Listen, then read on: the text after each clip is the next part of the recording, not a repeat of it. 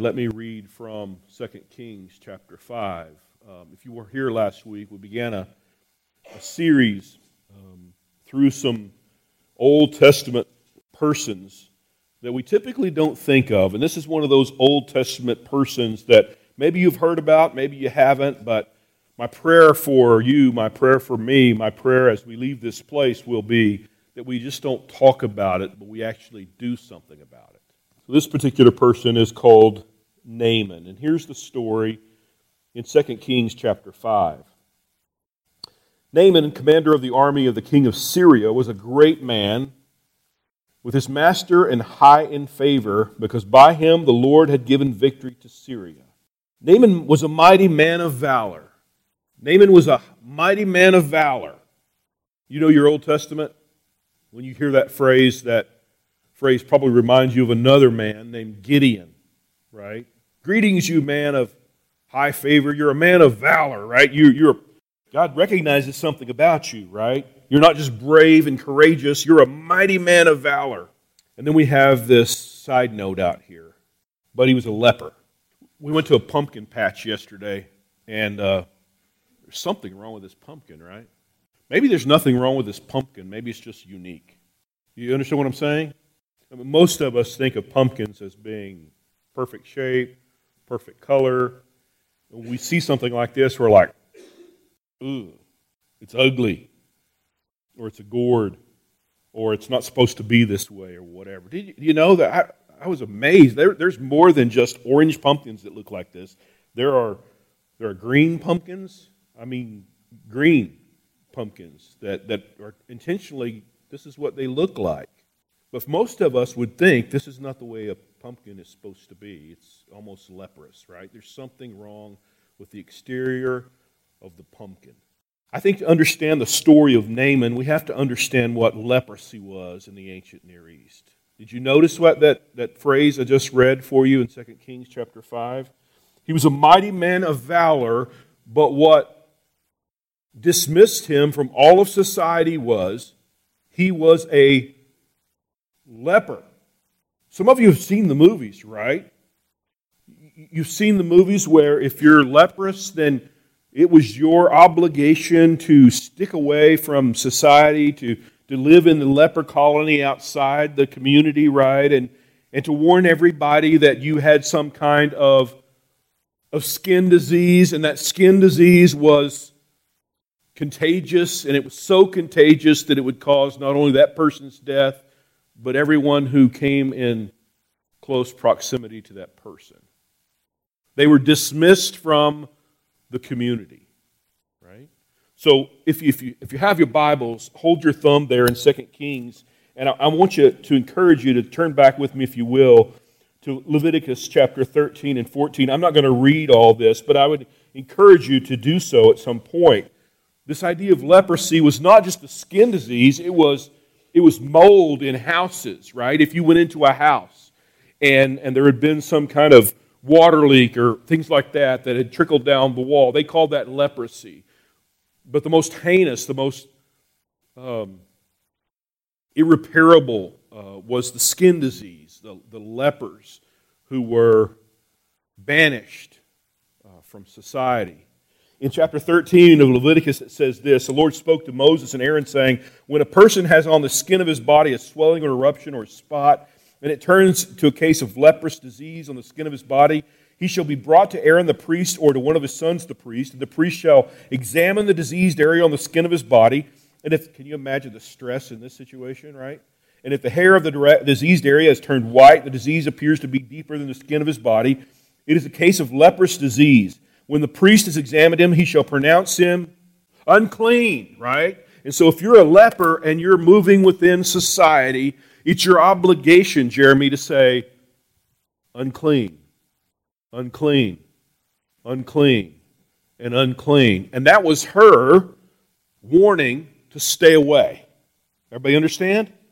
It was you disassociating yourself with the commu- from the community and the community disassociating themselves from from you. Does that make sense?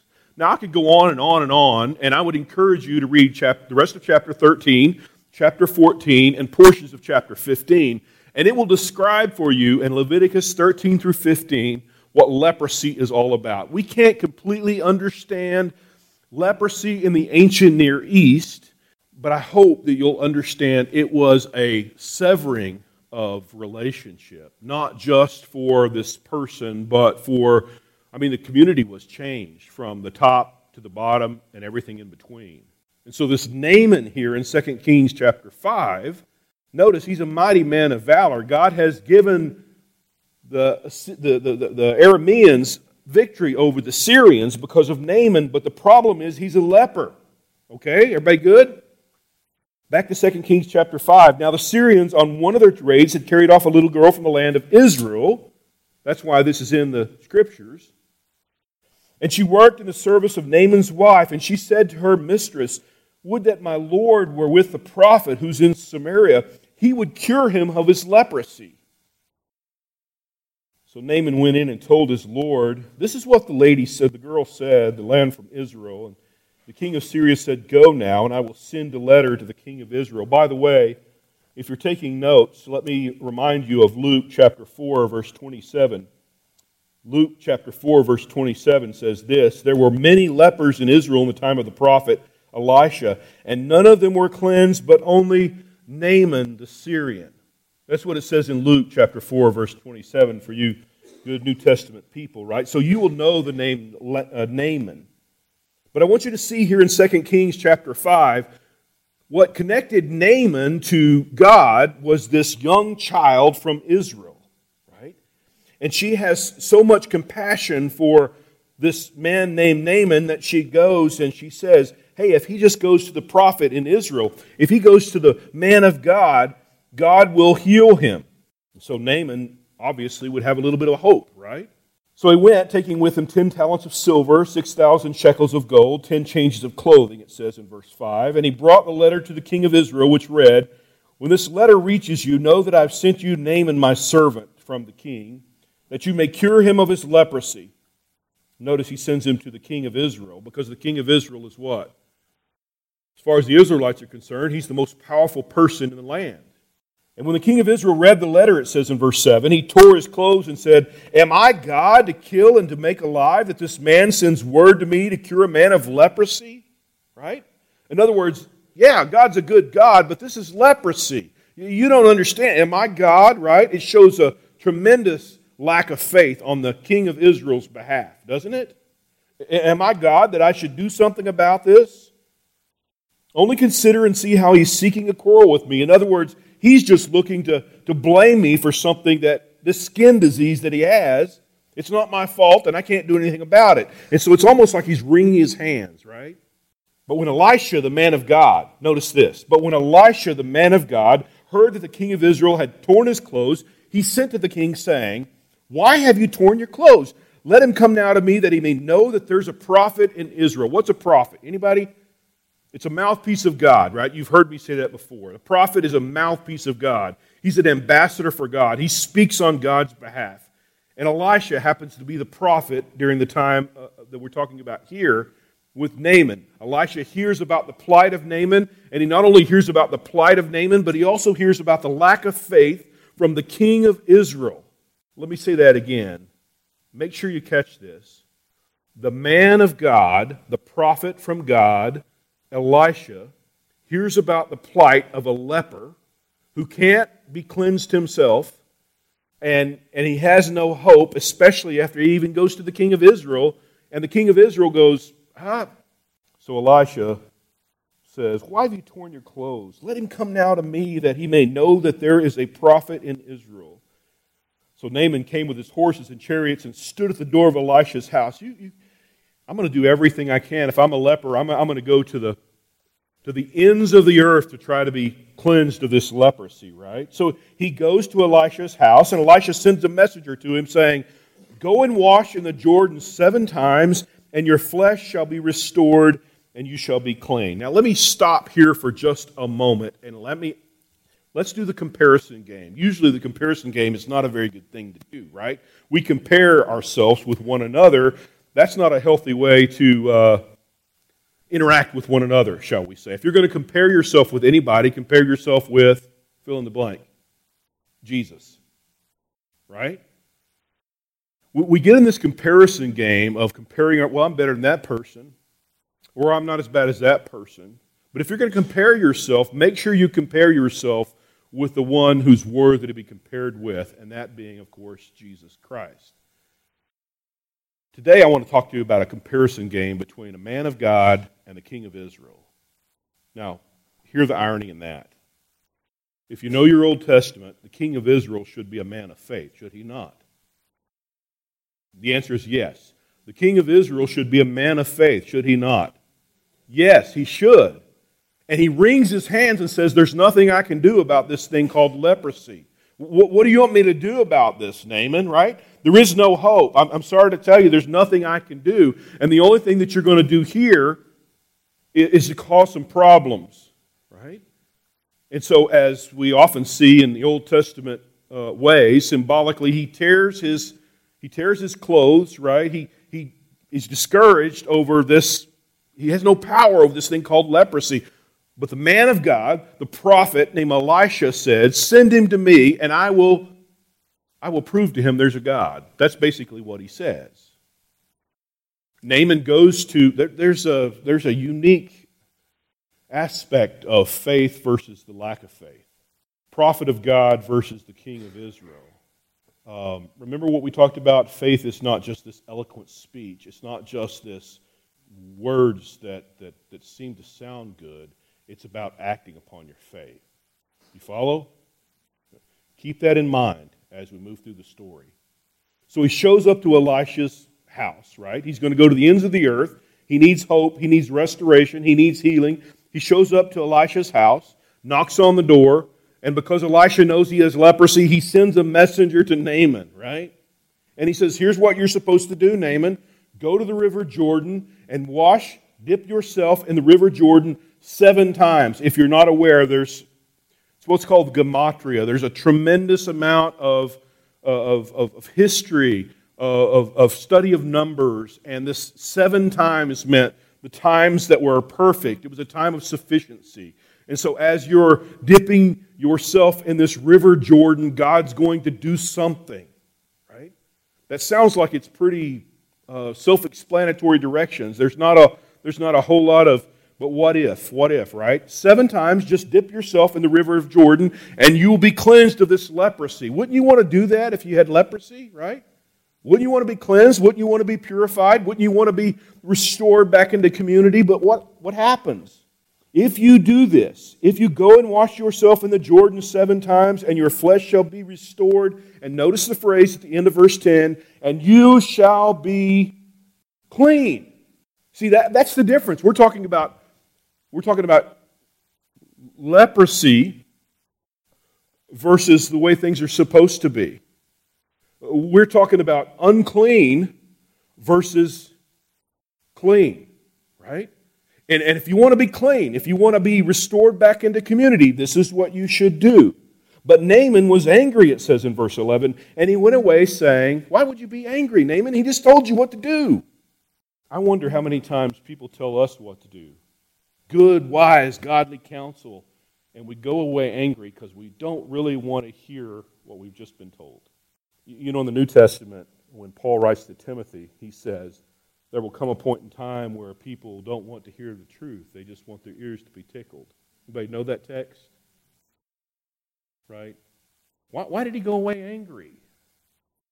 The man of God, the prophet, Elisha, has just told him what it means to be restored, what he needs to do to be healed, what he needs to do to be cleansed, to be considered clean by God. And it says that he went away angry. And here's what he said Behold, I, I thought that he would surely come out to me and stand and call upon the name of the Lord his God. And he could wave his hand over this place, right? I, I expected this man of God to be a magician.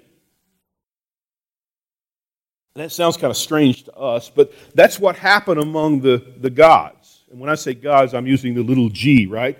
So what I mean by that is there were worshippers of Baal, there, was a, there were worshippers of Asherah, there were worshippers of Molech, and all of these worshippers, when they worshiped their one particular God, they thought of their God as magicians. if we'll just give our God what He wants, if we'll just appease the gods, they will do as we want them to. In other words, they weren't just worshiping, they were manipulating. I wonder, I wonder if we do that with our God. Follow, follow me for a second. When we think about prayer for a second, do you, do you, do you pray um, in a way to manipulate God? God, if you'll do this, I will do this. God, if I give 10%, then you've got to do this.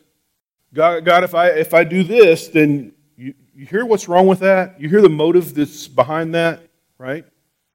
That's what Naaman, that's what other people who worship these foreign gods thought, that, that, that you would just, the God would just wave his hands and everything would be done.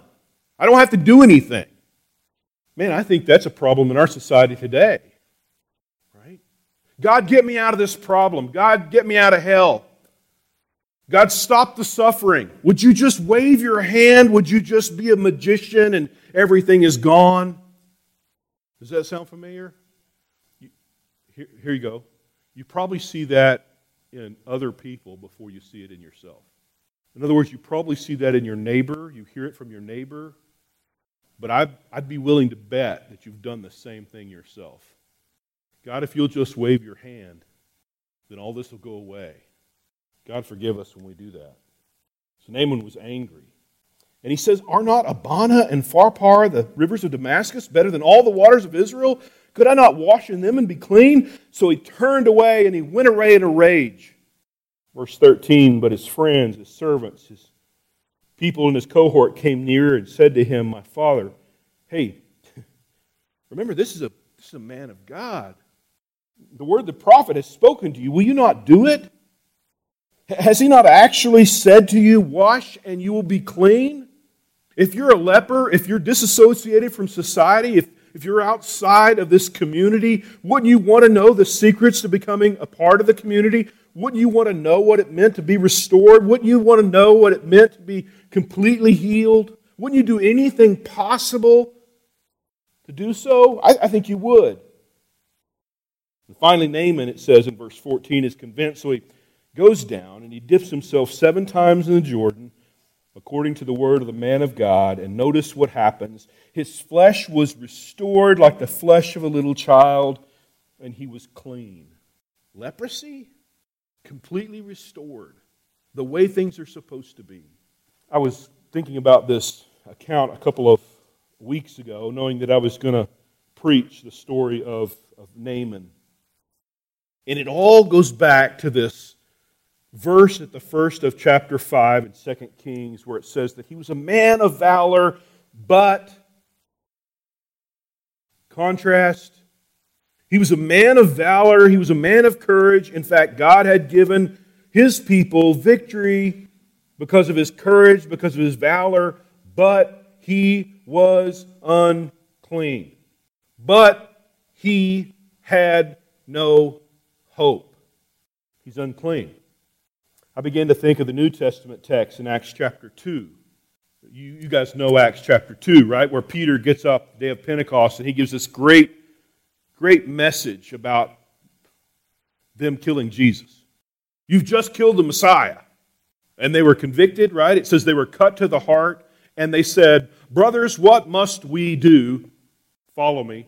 Brothers, what must we do to be clean, to be forgiven, to make things right.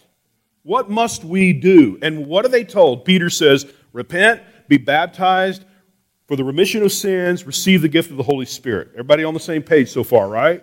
Do something about your faith, right? If you're really convicted, if you're really convicted by the Holy Spirit, you will do whatever it takes to be restored back into relationship with Jesus Christ, the one you just killed right? I, just, I think this is a I think this is an Old Testament picture of what we see in Acts chapter 2. And I, I would offer to you again, I would submit to you again that most of the time people think that faith is just words. Most of the time people think that faith is just this eloquent speech. Most of the time people think that if I'm just religious enough, I don't have to be obedient. God has to let me into heaven. You, you hear how wrong that is? God expects some kind of obedience. Elisha, the prophet of God, the man of God, expected him to go and wash in the, the river Jordan. Seven times he was supposed to dip himself in the, the river Jordan, seven times, and he would be restored. He would be clean. He would be completely where he's supposed to be. Peter tells the, the people there at Pentecost who have been convicted because they've just killed the Messiah. I can't think of a more stressful scenario, right? We've just killed the Messiah. What are we going to do? They were cut to the heart. And Peter says, Repent, be baptized, right? Associate yourself with Jesus Christ, and in other words, you will be clean. There's preachers that preach every Sunday, or every Saturday, or every Wednesday, or whenever the church meets.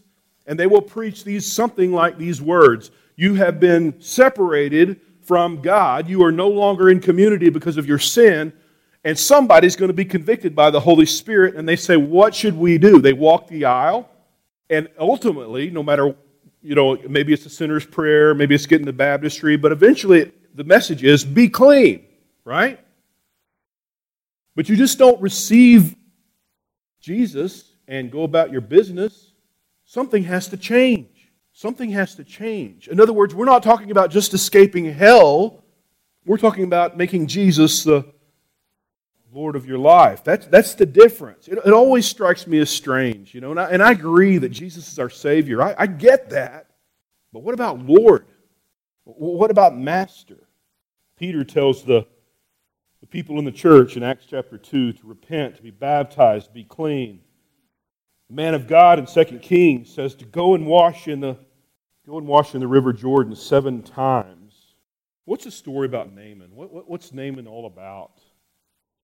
I would offer to you Naaman is all about obedience. Naaman is all about, I mean, there's more to it than that, right? He's, he's, not, a, he's not an Israelite, which is kind of interesting. You, you would think that one of, the, one of the narrators, one of the historians who were telling us about the good God of Israel would use an Israelite as the example.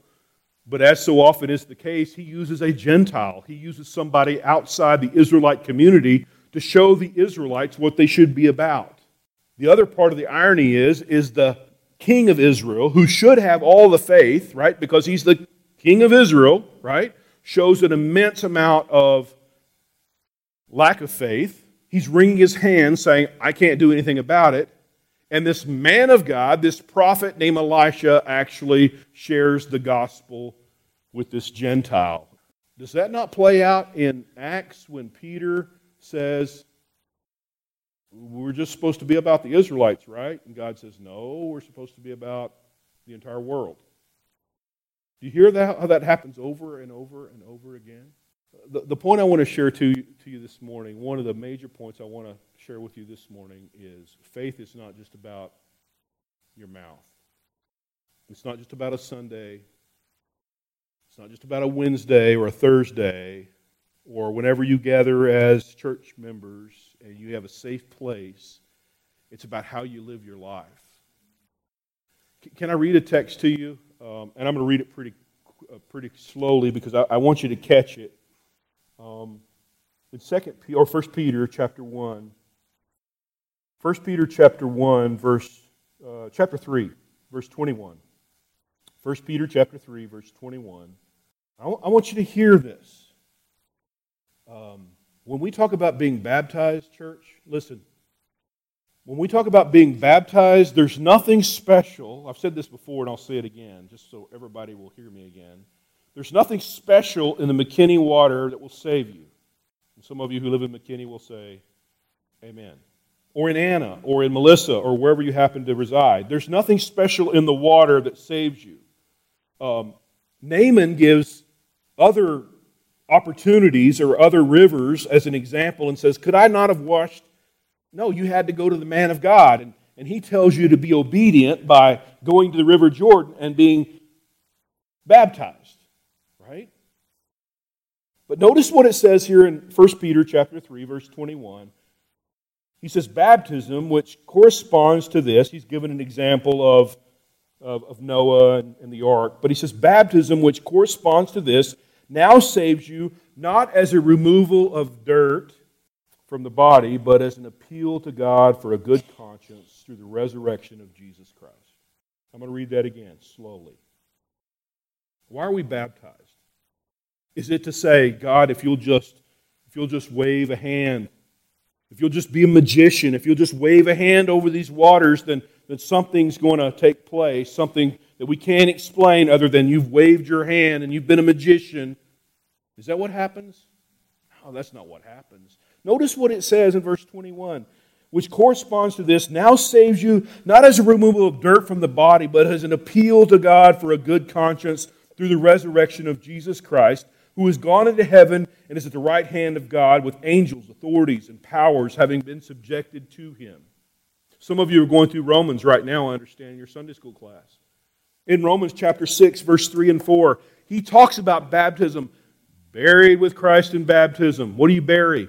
Something that's dead, right? You bury your flesh, buried with Christ in baptism, risen to walk in a newness of life right? Not as the way you were before, Paul would say. That dead man no longer lives, he's dead, right? But you have the power of Christ living in you. In Galatians, he would go on to say, It is no longer I who live, it's Christ who lives in me, right? But here's the point, right? If Naaman would have continued in a rage and went away and never would have went and did as the prophet of God told him, what would have happened? He's not obedient, right? You, you know his heart's not changed. Right?